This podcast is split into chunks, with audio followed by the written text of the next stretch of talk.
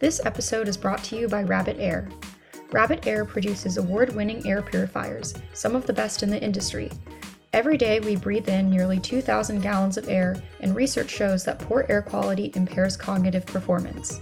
To keep your air clean, Rabbit Air offers high-end air purifiers with customized filtration, smart sensing technology, and advanced HEPA filters that can trap particles zero point three microns in size at ninety-nine point nine seven percent efficiency. Bruin owned and operated, Rabbit Air is a proud partner of U C L A alumni. Visit rabbit air dot com for more information.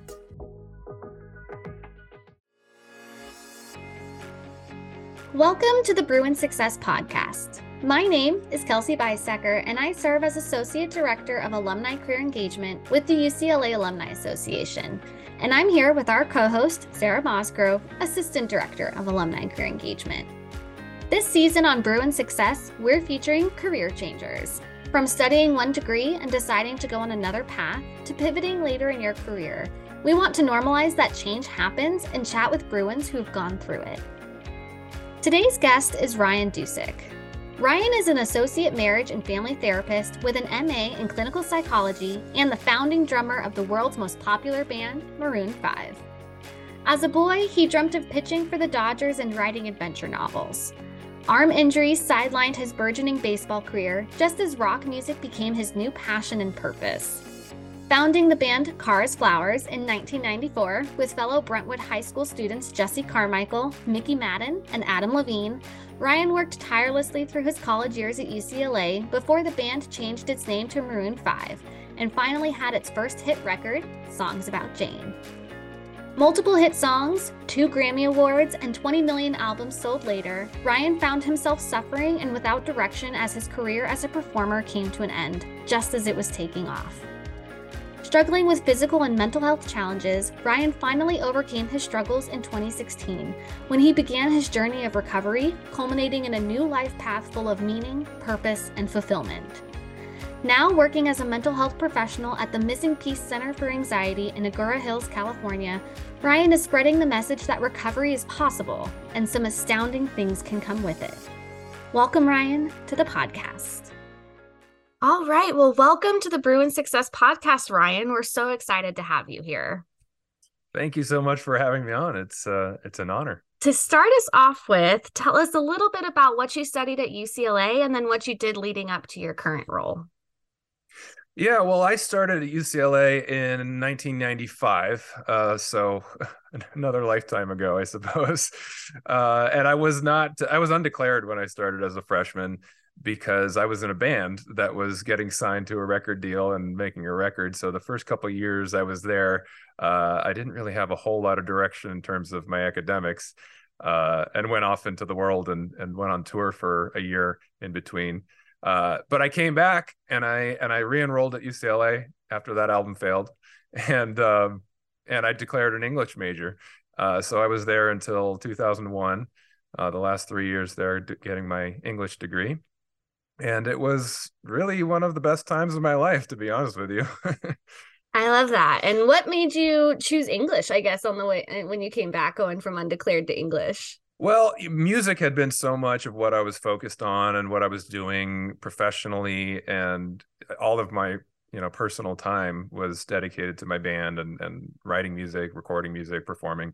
Uh, so I don't know. We were on a hiatus from the band. It, we didn't know if we were going to keep going. Um, and I just wanted to do something different than music, uh, but still within the humanities or arts. Um, and I took it as kind of a challenge because reading is actually not, I'm like, I'm not a fast reader, even though I enjoy reading and I love literature.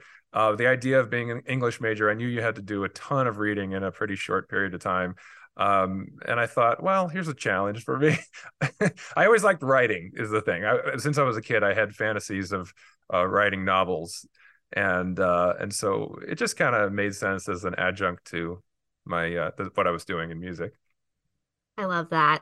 I, uh, my favorite class in my undergrad was a creative writing class, and it was such a interesting kind of class to kind of put pen to paper and have all these, you know, a fun story come out. So I love that.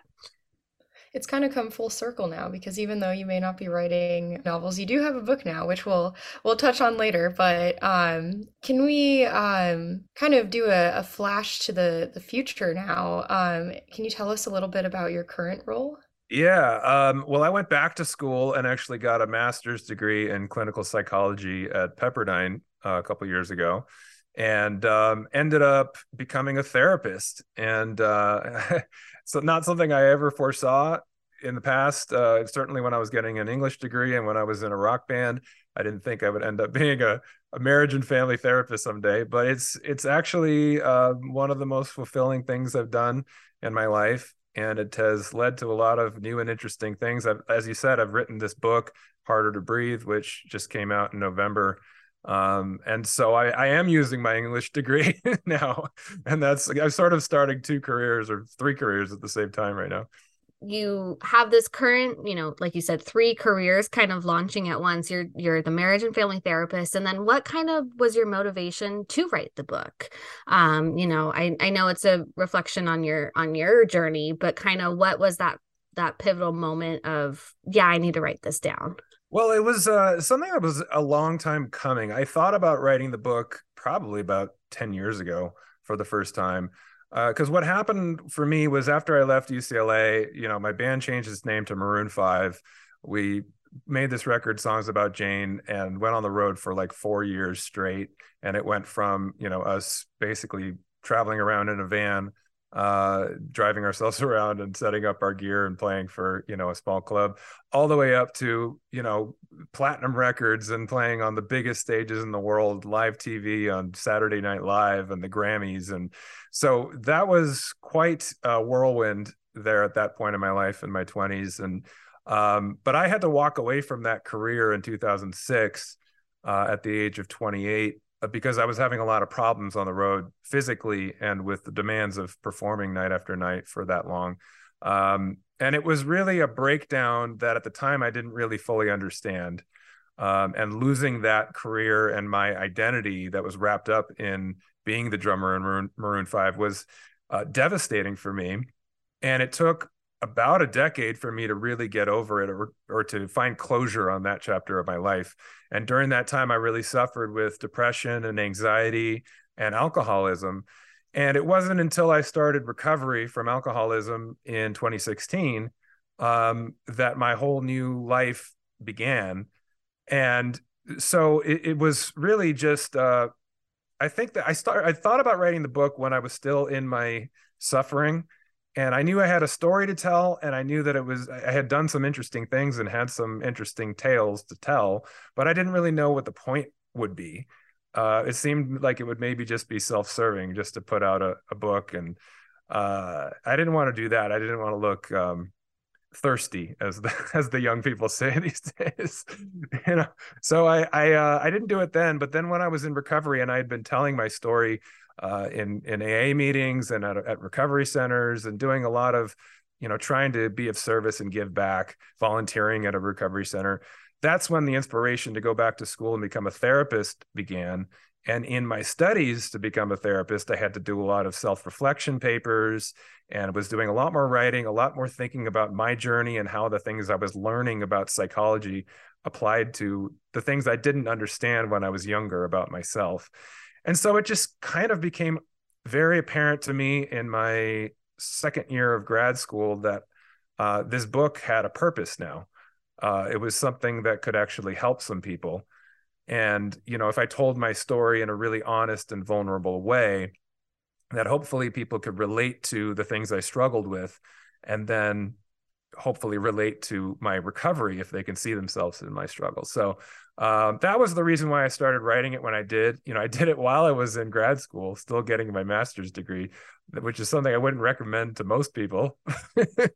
But I was on a mission. I really felt like this was something, this was what the next phase of my life was going to be. It was going to be about being of service and, you know, hopefully helping some people in whatever way I can, whether it's one-on-one or in groups or uh, with a book.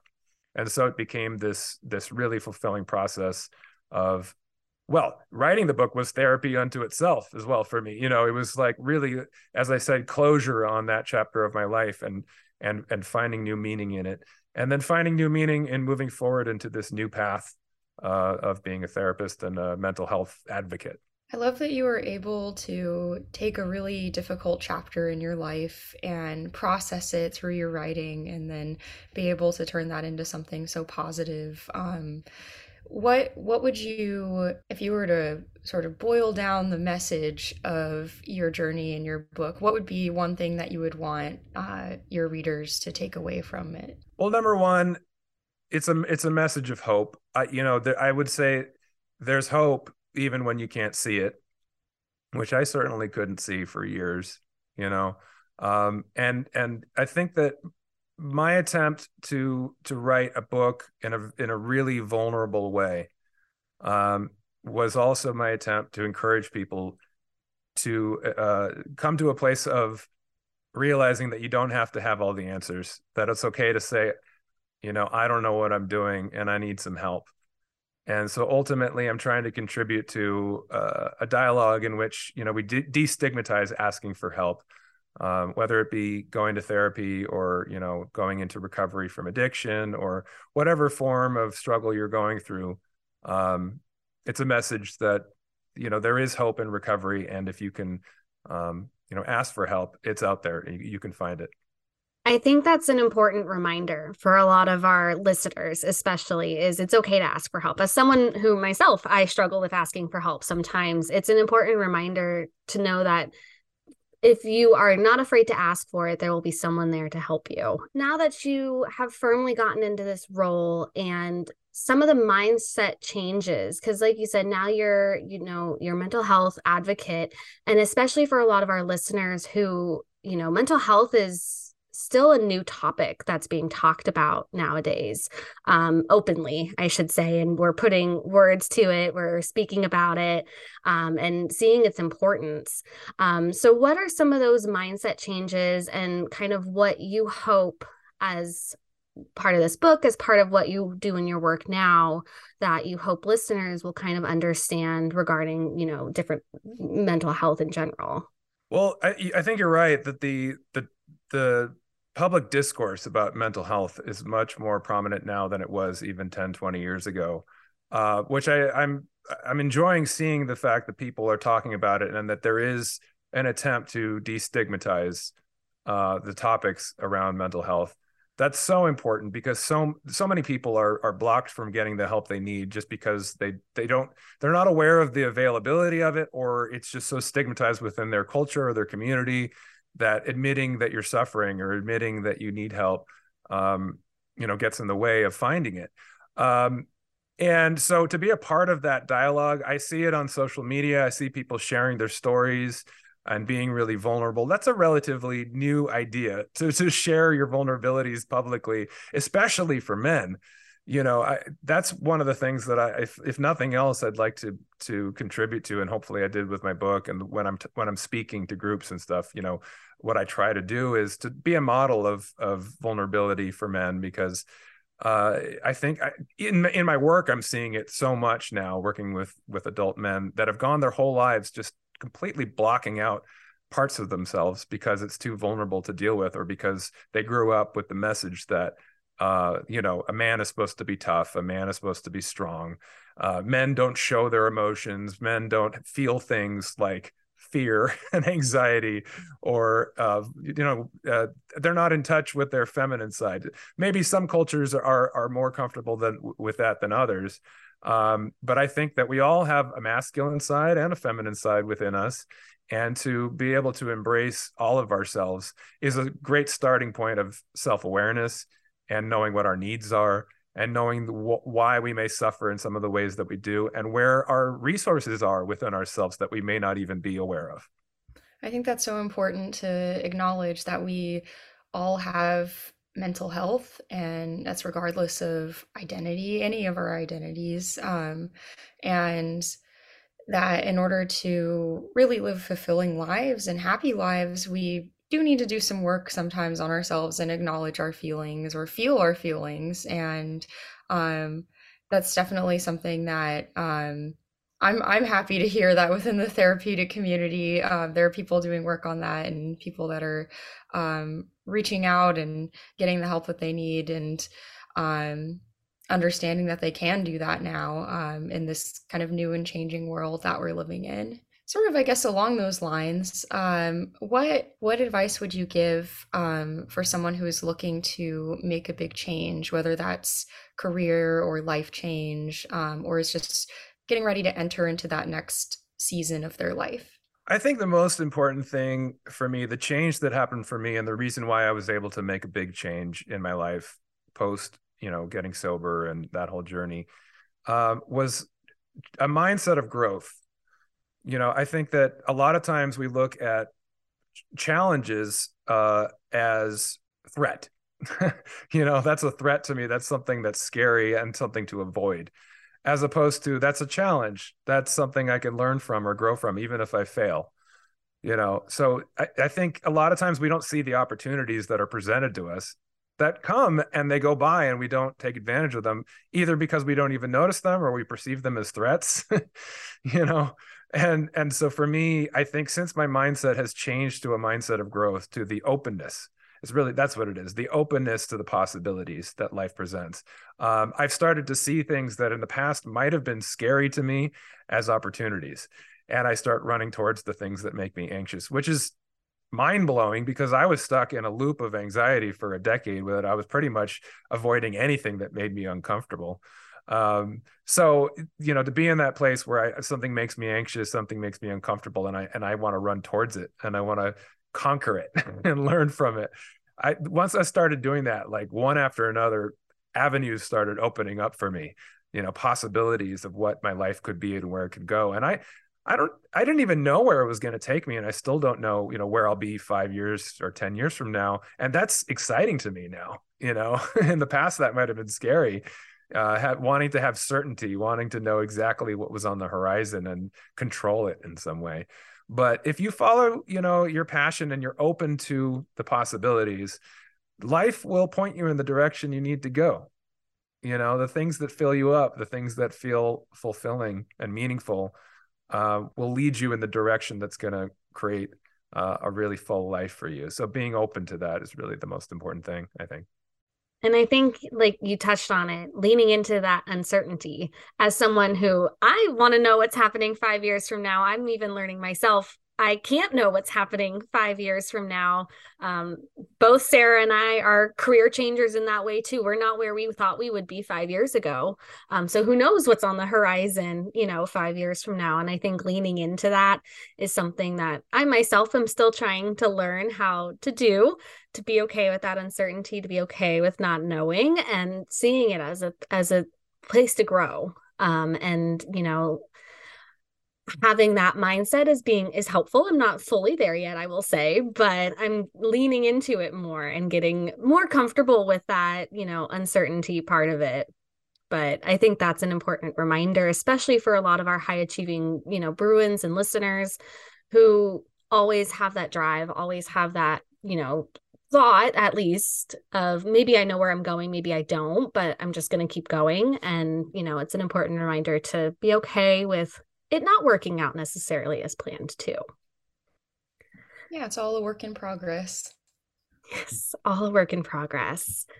So kind of touching on that a little bit, you know, you've got a great mindset going forward. What's kind of next for you? I know you said you don't know necessarily, but you know, what what do you hope comes next out of this? Or what do you, you know, kind of, what are you going to keep your thoughts open to for what's next? Well, as I said, I'm basically kind of starting three new careers at once. And, um, you know, I, which one will will become the, the main priority, I, I, I don't really know. But I'm a therapist, and that was the starting point and really the, the basis of everything I'm doing. Um, and I uh, and a life coach. I, I've been working as a coach as well. But uh, I'm working at a clinic, and I have my own clients uh, privately. So that's one realm, but with this book and kind of stepping into the the advocacy uh, field, um, I'm also doing speaking. I'm going out and doing appearances where I'm getting on stage and, and talking about my story and sharing the things I've learned. And that's a really f- fulfilling process that, again, would have been terrifying to me at a certain point in my life, public speaking. Even though I've been on stage probably a thousand times in my life as a drummer and performer, it, there's something about just you standing up there with a microphone alone is a little different and just talking.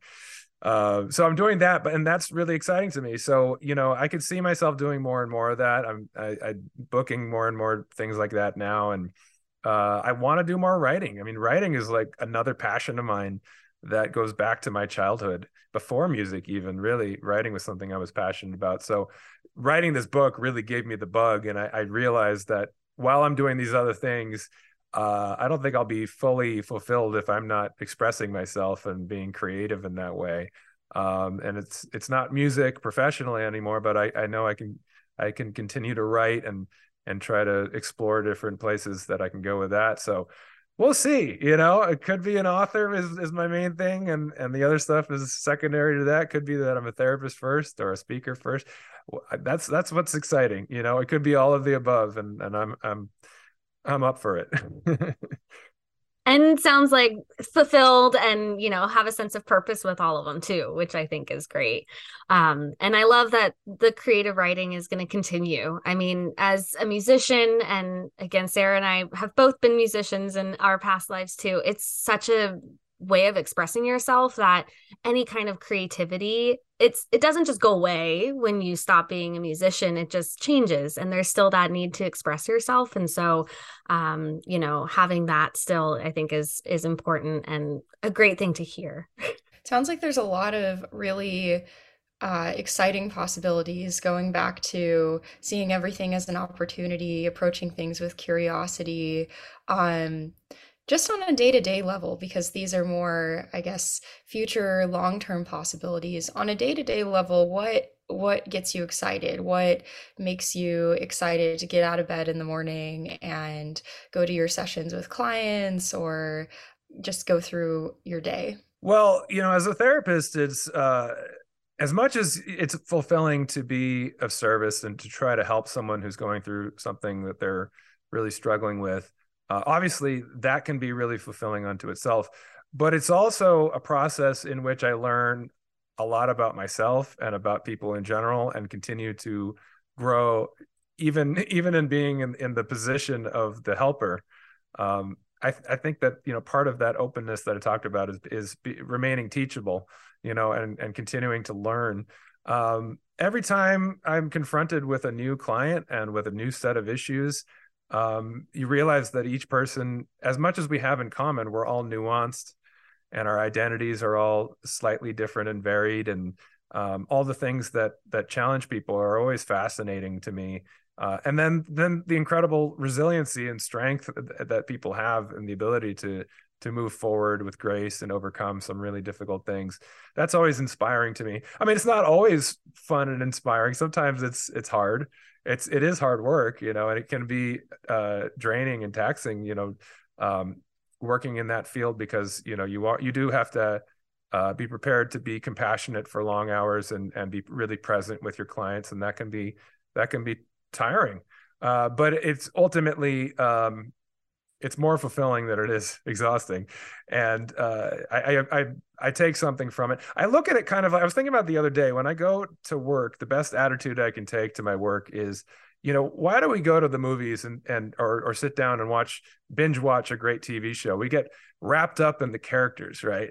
We want to see what it is that makes these people tick, and why they are the way they are, the way that they are, and where they're going, and how they're going to overcome this obstacle. And I get a front row seat to people doing that in real time, you know, and it unfolding right before my eyes, and and walking through it with them, collaborating with them, you know. And these aren't characters; these are real people. So uh, I look at it as exciting in that way, and and that's hopefully the mindset I can continue to take into my work. But I also just really enjoy, you know, this kind of thing, telling my story, um, doing interviews or speaking to people, and, and, and realizing that the things that I've learned in my journey are useful to others. That's always just really fills me up. So that's why I love to do it. And your story is so important. Like you said, you've, you've had a journey, and then it's you know, every person has their own story. And like you said, the intricacies with their own identity and things like that. But talking about it and having that, you know, relatability, I guess, being able to get with them on that level. And I have never had more respect for people in the, you know, therapy, therapeutic field, because you are so empathetic and compassionate all day long. And how do you, you know, for a taxing day that may be tougher than others, where, yes, it's inspiring, but how do you take care of yourself after a day like that? Self-care is is a must in this profession. Not, I mean, it's a must in every profession, really. But, you know, the more demands that are on you in terms of uh, giving of yourself, the more you have to step up the self-care and recognize what your boundaries are um, that are going to be healthy for you, and the ways in which you need to, you know, um, recharge those batteries that can get drained. Uh, it's a danger in that field to something we call compassion fatigue, which is also, you know, leads to burnout, and you're not helping anyone if you're not a- able to help yourself, you know? So it, it does become really important um, to find the the things that fill you up and that recharge those batteries. And it can be really simple things like making sure you get enough sleep and that you eat nutritiously and that the, the things you're putting in your body are, are, you know, helping you to, to stay present and, and uh, clear-minded. And uh, I'm a sober person, so that, you know, that's not an issue for me in terms of like, Uh, those things factoring into my lifestyle, but uh, but you know, and then it's other things like like because the work is, um, you know, so you're connecting with people on such a deep level on a daily basis. Sometimes you just need downtime. You, for the first time in my life, I never understood why people wanted uh, entertainment that was just totally mindless, because I always wanted something that engaged me and and it gave me something to dig into. But it's like after eight hours of you know, being really engaged mentally and emotionally with another human being, with other human beings. Um, sometimes I just want to sit down and look at pretty colors, you know? So that's sometimes that's the best thing you could do for yourself, to really just kind of unwind and give yourself the space to, uh, to feel like you're, you're, you're giving yourself rest. I've gotten really into adult coloring books. I don't know why they have to call them adult coloring books, but they're coloring books, and I get the pretty colors. Sometimes you just need to unwind and just have that. I watch the same T V show, binge watch all of that over again. You know what's going to happen, but it's just nice to have it. I feel that on a level. Yeah. And you have to have also, look, it's it's great to do things that are really meaningful and purposeful and to feel like you have something to offer, but you also have to embrace your inner child and just play and have fun sometimes. That's why I, I still play softball on the weekends.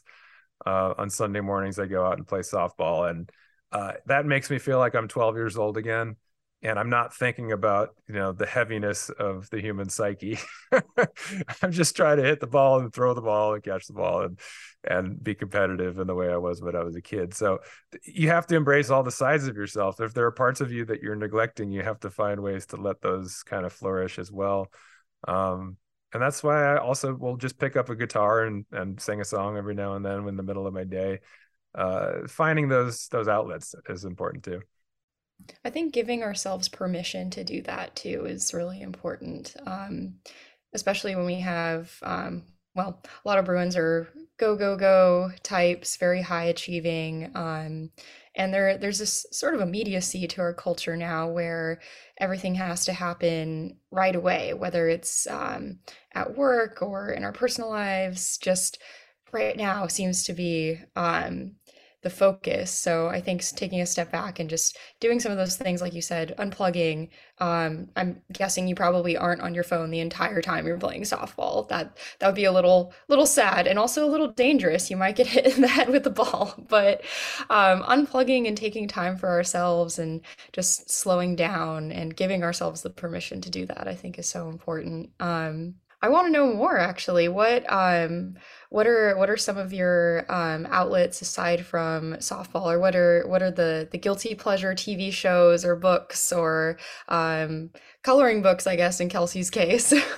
Yeah, well, you know, it's interesting. We we've kind of stumbled onto a whole other uh dialogue that's important, I think, these days. I think you hit the nail on the head that culturally, that's still a big part of our of our American culture is go, go, go, and that work ethic. And people that don't that go two years without taking a vacation, or six years, eight years, whatever, you know. And I'm I'm finding very quickly in in doing what I'm doing that I need to build in um, some time off, and I need to take some breaks. And you have to have things to look forward to, travel or whatever it may be that fills you up and gives you some space from the thing that you're doing day in and day out.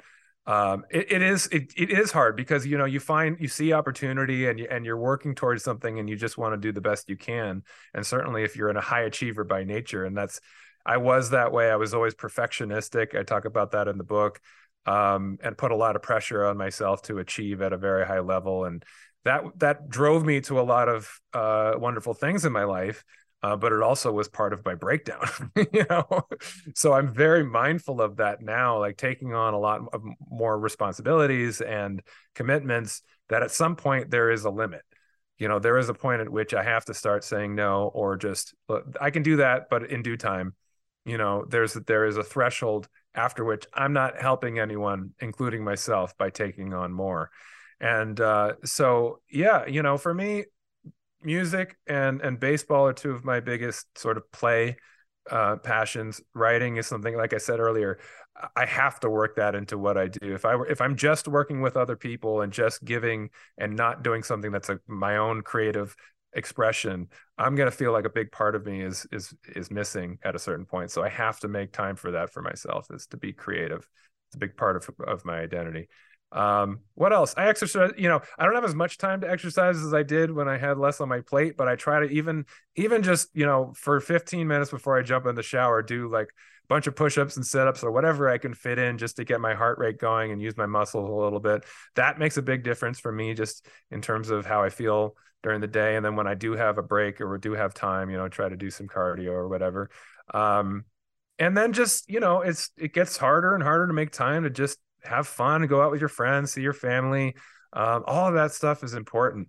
If you're neglecting that, um, you know, one aspect of your life is not going to make up for all the ways in which you're you're neglecting other aspects. So uh, all of the above, really. And I think you touched on you touched on this earlier, and you touched on it again. It's about setting boundaries for uh, for yourself and making sure that, yeah, like you you've said before, and this time too, you have to make sure you're okay before you can go help others. What is the analogy that we've, I've heard a lot lately is for the, like, when the oxygen masks come down, yeah, from the airplane, of like, you have to put it on yourself before you help others. And I think that's, as like a random analogy as that is, it's, it's perfect. It's exactly what you need to remember. Um, and so I love that you have those fun outlets. And I think, yeah, family, friends, all of those are so important. Um, yeah, it really is a balancing act. I like to kind of think of it as um, like those plate spinners, where you have a whole bunch of different plates going at once and you're trying not to drop them. And, oh no, this one's getting a little heavy and this one's starting to spin faster. So just being able to maintain that um, balancing act uh, is so hard sometimes, but um, sounds like uh, Sounds like you have um, some great outlets to to keep all the plates spinning, so to speak. Um, I wanted to ask, um, do you have any um, advice for someone who is shifting identity-wise? You've described um, music as a big part of your identity. Now it's kind of more as um, shifted into this creative person more generally. Um, Do you have any advice for for those of us out there who maybe have invested in something, whether it's music or sports or um, writing, anything, invested so much time and energy and are considering moving and shifting away from it now? Yeah, thank you for asking that question because it's so important. Um, that's an- another one of the the central themes in in the book, Harder to Breathe, uh, because, you know, the first half of my life was so much about that dream of of being a musician and, and you know, starting a band and taking it to the top. Um, and we did that. And so it, achieving that dream was so much of my self-identity and so painful to lose. And just not only devastating and heartbreaking, but just confusing because I didn't know who I even was anymore. You know, everything that I had everything that had constituted my self-definition was kind of gone. And, and so looking back on it now, realizing that I, I had no sort of idea how to work through that in a constructive way and what it would require require of me to move forward um, with grace. Um, I realized that it was a grieving process, and you have to grieve the loss of an identity. Um, sometimes it's by choice. Sometimes it's by fate or whatever the circumstances of life. Something doesn't work out. You have a failure, you have a disappointment, or it's just you realize something's not serving you anymore and you need to move on. It could be a career. It could be a relationship, a marriage. It could be a passion or something, you know, that you, if you had an injury or you had, um, there's so many reasons why somebody might have to move forward from something that used to be a defining part of their life, um, and, and figure out how to move on. And for me, it was a grieving process that I went through every stage, and I didn't even realize it at the time until I had, you know, twenty twenty hindsight to realize I was in denial, and I was bargaining, and I was, and then I went through being angry, angry at other people, angry at myself, you know, being really depressed and down and suffering and, and um, self-loathing and self-medicating and all the things that I did to try to deal with that pain. And ultimately it was to come to a place of acceptance of what had passed and what I had lost, and that it doesn't have to be defining of me to have lost that. It's a part of who I am. Uh, but it's, it, I think when I was in the middle of it, I thought to myself, well, life is just um, never going to be what I thought it was or what it once was. And I'm just going to have to deal with suffering through that for the rest of my life. Um, and then at a certain point I realized, uh, you know, there, there are seasons to life, you know, and in each season, what's important to us might be very different from what was important to us when we were younger. And, you know, heaven help us if we're, when we're fifty-six, you know, as uh, invested in what we were invested in when we were sixteen, you know, it's natural that our, that, that our lives change and evolve, and that we find new passions and new uh, meaning and things that we invest ourselves in fully. And sometimes you can't even see what's around the corner and what's going to be that. And I certainly couldn't when I was in the middle of that. So it's important to, I think, realize that that as you move forward, it, it may be really difficult when you're going through it, but eventually, if you're open to it, um, you can turn that page, you can find closure on that chapter, and take with you everything you learned from that, and be, it'll be a part of you forever. But you can find new new horizons that are just as, if not more, fulfilling, because you had to go through that, and because you had to turn that page and find Um, a new sense of purpose. And I think that's an important thing, what you just mentioned as well, of it's not that you won't take it with you. It it's a part of your past. It's a part of who you are in that sense, but, and you won't forget it, but you're taking what you've learned from that and moving forward into this new chapter um, with all of that, you know, information and just experience under your belt from there. And yeah, heaven help us if when I was sixteen, that was the same thing I wanted when, or when I'm fifty-six, heaven help us all. But um, I think that's important. And another reminder of life's not linear. We know we've talked previously that career paths aren't linear, but life's not linear either. Um, and there's curveballs and there's different things like that. And so I think that's an important reminder um, as well to, you know, it's okay to close the chapter on a book and move forward and take those experiences with you and and see what's out there next.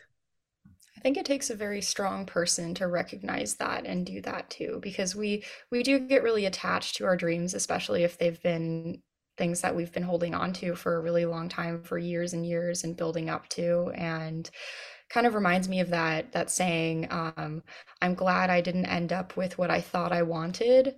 Um, And it, we just never really know, you know, um, five years from now, you could want something totally different, and that's completely okay. And I think we see it a lot too with, um, with students and switching majors, you know, um, there's such, such a pressure on young people to sort of figure it out. And I think on everyone too, to have it figured out. But, um, if you're listening out there, you don't need to have it figured out. Yeah. And you know, that's, that's a great line that you gave there. You know, I, I I've been thinking about that a lot lately.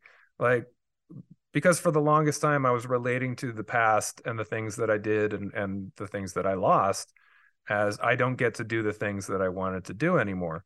Um, but now I, I, I kind of compare, like, what if my life had become what I wanted it to be at that time compared to what my life is now?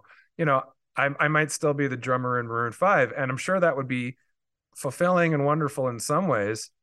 Um, but it also would have been, you know, exhausting in the ways in which it was for me back then. I might have, I might be a lot richer than I am today. However, what would I have given up in the process? You know, uh, all the things that I'm getting to do in my life now um, are essential to to my being. You know, the ways in which I'm being able to be creative uh, and express myself outside of just being one uh, of five and six and seven guys now. um, but I'm I'm getting to help people. I'm getting to to be of service to people. I'm getting to learn and grow in ways that if I were just playing show after show on the road in that lifestyle, I wouldn't be able to. So, you know, it, it's easy to kind of look at it in that way, where of what of what was lost as opposed to what was gained, you know. And and if I I really do think I'm probably more fulfilled than I would have been had I not lost that. You mentioned previously that um, hindsight is twenty twenty, or it sort of turned into hindsight is twenty twenty for you as you're processing your journey. Um, it sounds like we we may already have an answer to this question, but looking back, is there anything um, that you would have done differently knowing what you know now? Yeah, well, look, I have I do have a lot of regrets, and I, I always kind of shrug when people say, you know, no regrets. And it's like, no regrets. Like, we all make mistakes. I know you're supposed to, the attitude is, you know, if you learn something from it, then it wasn't, it was essentially a good thing in the end. Uh, but that doesn't mean if you could go back, you wouldn't do it differently, right? So I do think, you know, regrets uh, can be a, a tool for learning. Um, I think some of the stuff we've talked about in terms of being open, um, having a mindset of growth, having, being, Uh, remaining teachable. Those are the things that I would do differently if I could go back and and be a teenager in my twenties again. Uh, as a young man, I had a lot of pride. You know, uh, I I didn't think I knew everything deep down inside. I didn't think I had all the answers, or that I um, that I was the best at everything. But I just wasn't very receptive to criticism or or to new information that contradicted the information I had. And so when presented with things that could have been helpful, that might have improved, been ways for me to improve myself, both as a as a drummer and performer, but just as a young man learning how to how to how to do this thing called life. um, you know, if I had been more open, if I had been more teachable, I probably would have avoided a lot of pain. So going back and looking at it, if I could do it over again, I think I would have just, you know, been a little, had a little bit more of the the humility that comes with maturity and with the the ways in which life has humbled me, and and be able to learn some of those lessons and and and grow earlier on in my journey. Oh, to be a teenager again. No, I think that's that's an important lesson to, I mean, and like you said, it, it kind of comes with maturity, but even now it's just still learning to be teachable. And like you've said, and kind of going back to what we talked about at the beginning, keeping that growth mindset. You, if you were to stay the same person today through the rest of your life, what would you miss out on, right? What, whether other experiences are you not living and experiencing by remaining the exact same person. Um, so that just made me think of that, of like, it, I literally don't know why this came into my mind, but a stick in the mud, like you aren't changing, you aren't moving. Would you want to be a stick in the mud? That's a terrible analogy, but it, it kind of, it kind of works. I'm going to go with it. Um, but it's okay to change, and it's okay, okay to grow, and it's encouraged. Yeah, seeing life as a process and a journey. You know, I know that's cliche. You know, it's a it's a journey, not a destination. You never really get there. You know, even when you achieve something and you and you take a moment to realize, like, wow, I, I really did work hard or wait a long time to get to this place. Um, life still keeps going on after that. And if you don't have more journeys and more destinations that you're leading towards in life, then yeah, you're not moving anywhere. And where's the sense of adventure in that? You know, and not to knock anyone who like discovers their career at age twenty-two and sticks with that one career for the next fifty years. you know, that's, if you find fulfillment and, and, um, uh, and passion in, in one thing your whole life, uh, that can be wonderful too, if it's something that really fills you up. Um, but I think, you know, for most of us, whether it's a career change or it's just finding new ways to, to reconnect and find new passions and things in life, uh, that sense of adventure is important, you know, otherwise what are we living for if we're just kind of like a robot going through the, the motions every day, the same one after another?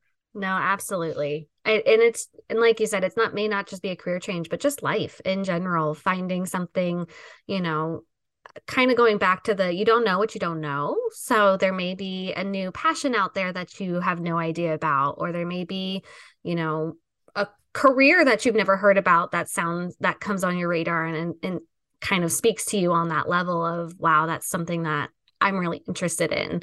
So keeping that sense of adventure, keeping the growth mindset, is to be open to those opportunities is, is very, is a good reminder. Sarah, do you have any last questions for Ryan? Yeah, we can turn it around on um, Ryan as well. As do you feel like there's anything that we haven't touched on that you would love to talk about, or um, that you think would be valuable for our audience, or anything about yourself or your story that you would like us to um, touch or share? Yeah, well, I was thinking earlier, you know, just to, to bring it back around to U C L A and what I gained from U C L A and, and my connection to, you know, being a Bruin is a big part of my identity as well. And uh, I grew up in L A, and my dad was in L A. He grew up in L A as well, and and went to, uh, he has a degree from U C L A Law School. So kind of a legacy family, I guess, where my brother and my dad and, and I are all U C guys. Um So a lot of connection there. I remember going to U C L A football games when I was a kid. I was actually at the Rose Bowl for the U C L A U S C uh, uh, Rose Bowl game in, wait, or maybe it was the last game of the regular season when it was Rodney Pete for U S C and Troy Aikman for U C L A. That's how old I am. So that, so I've been a Bruin through and through since I was a kid. And, and honestly, of all the interesting things I've done in my life and achievements that I've been lucky enough to um, to achieve, uh, you know, getting a degree from U C L A is one of my proudest things that I've done in my life. I, I really, I cherish those years. I had such a wonderful time living in Westwood, and the interesting and inspiring people that I met, my fellow Bruins and lifelong friends that I made. Um, and, and even just what I learned, you know, I, again, I didn't know like what an English degree was going to lead to exactly. I understand better now, twenty years later, uh, what it, what it means to me. And I think the thing that I took from it most was, uh, the tools of critical thinking, because, you know, having to digest all this information and write papers about it and, and construct, uh, you know, a thesis and support it. Uh, that plays such a factor in everything that I do, whether it's working with clients and, and, you know, taking in the information that they're giving me and, and providing feedback, you know, formulating something that I can offer them that's going to be helpful. Um, you know, all the, the papers I wrote in, in grad school, certainly uh, I learned a lot from my English degree for that. And just, just, you know, being somebody who's able to, to think for myself, you know, more than anything, I think that's what the education at U C L A gave me, was the ability to think for myself and to think critically. So I am so grateful for my time at U C L A and all of the things that it continues to give me at this point in my life. Reaching out to the Alumni Association now and, and in the things that I'm doing has been a wonderful resource. So don't forget what a, what a great resource that is for you as students and as alumni to have, to be attached to that U C L A community and name. We should have you as a spokesperson. That was great. um, we kind of touched on some of our other rapid fire um, questions, but uh, do you want to tell us sort of along the, the theme of U C L A being such a wonderful, vibrant place? Um, what is your favorite place on campus?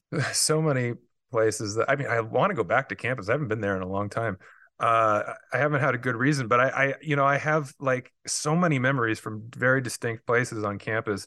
I remember sitting with a few of my friends on, on Bruin Walk East, I guess it is, right near Kirkhoff Hall and right around there. There used to be a Taco Bell right there. I don't know if there still is, but we used to grab Taco Bell or Panda Express or whatever and just sit there and people watch and wait for our other friends to walk by.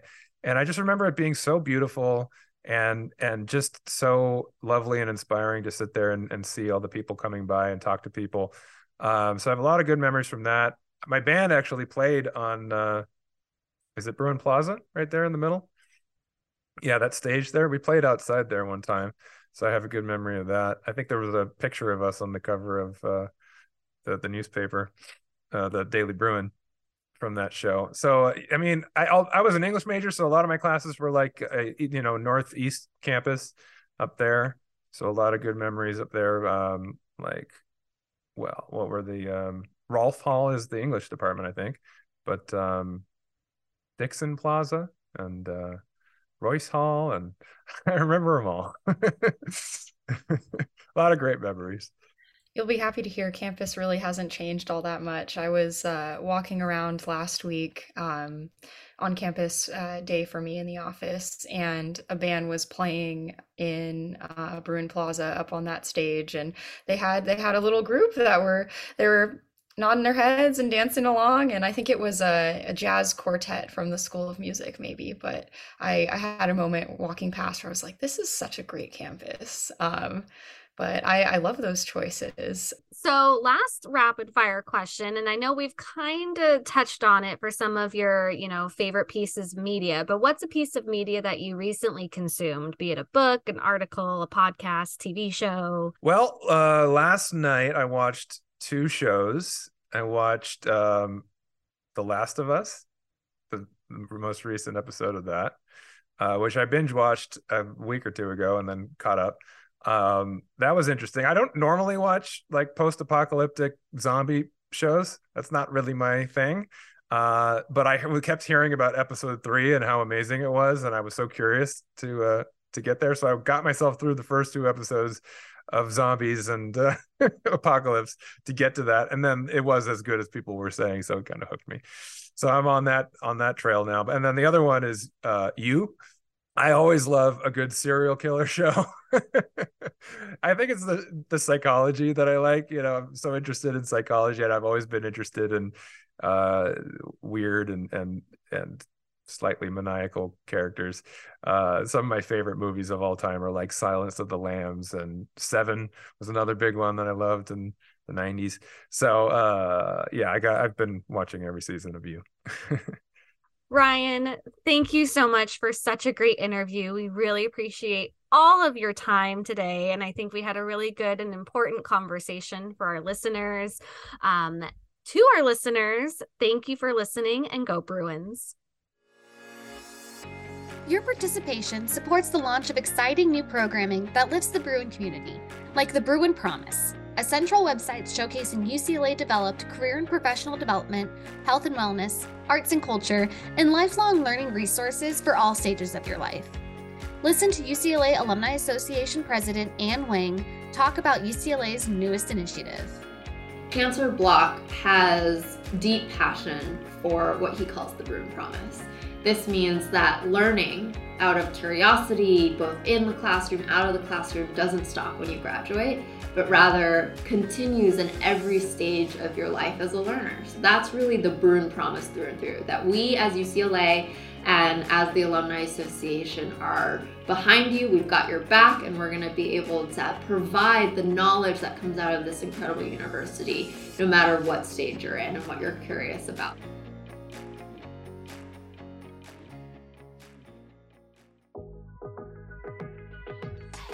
Many thanks to our episode partner, Rabbit Air. Rabbit Air offers high-end air purifiers with customized filtration, smart sensing technology, and advanced HEPA filters that can trap particles zero point three microns in size at ninety-nine point nine seven percent efficiency. Even better, the company is Bruin-owned and operated and is a proud partner of U C L A alumni.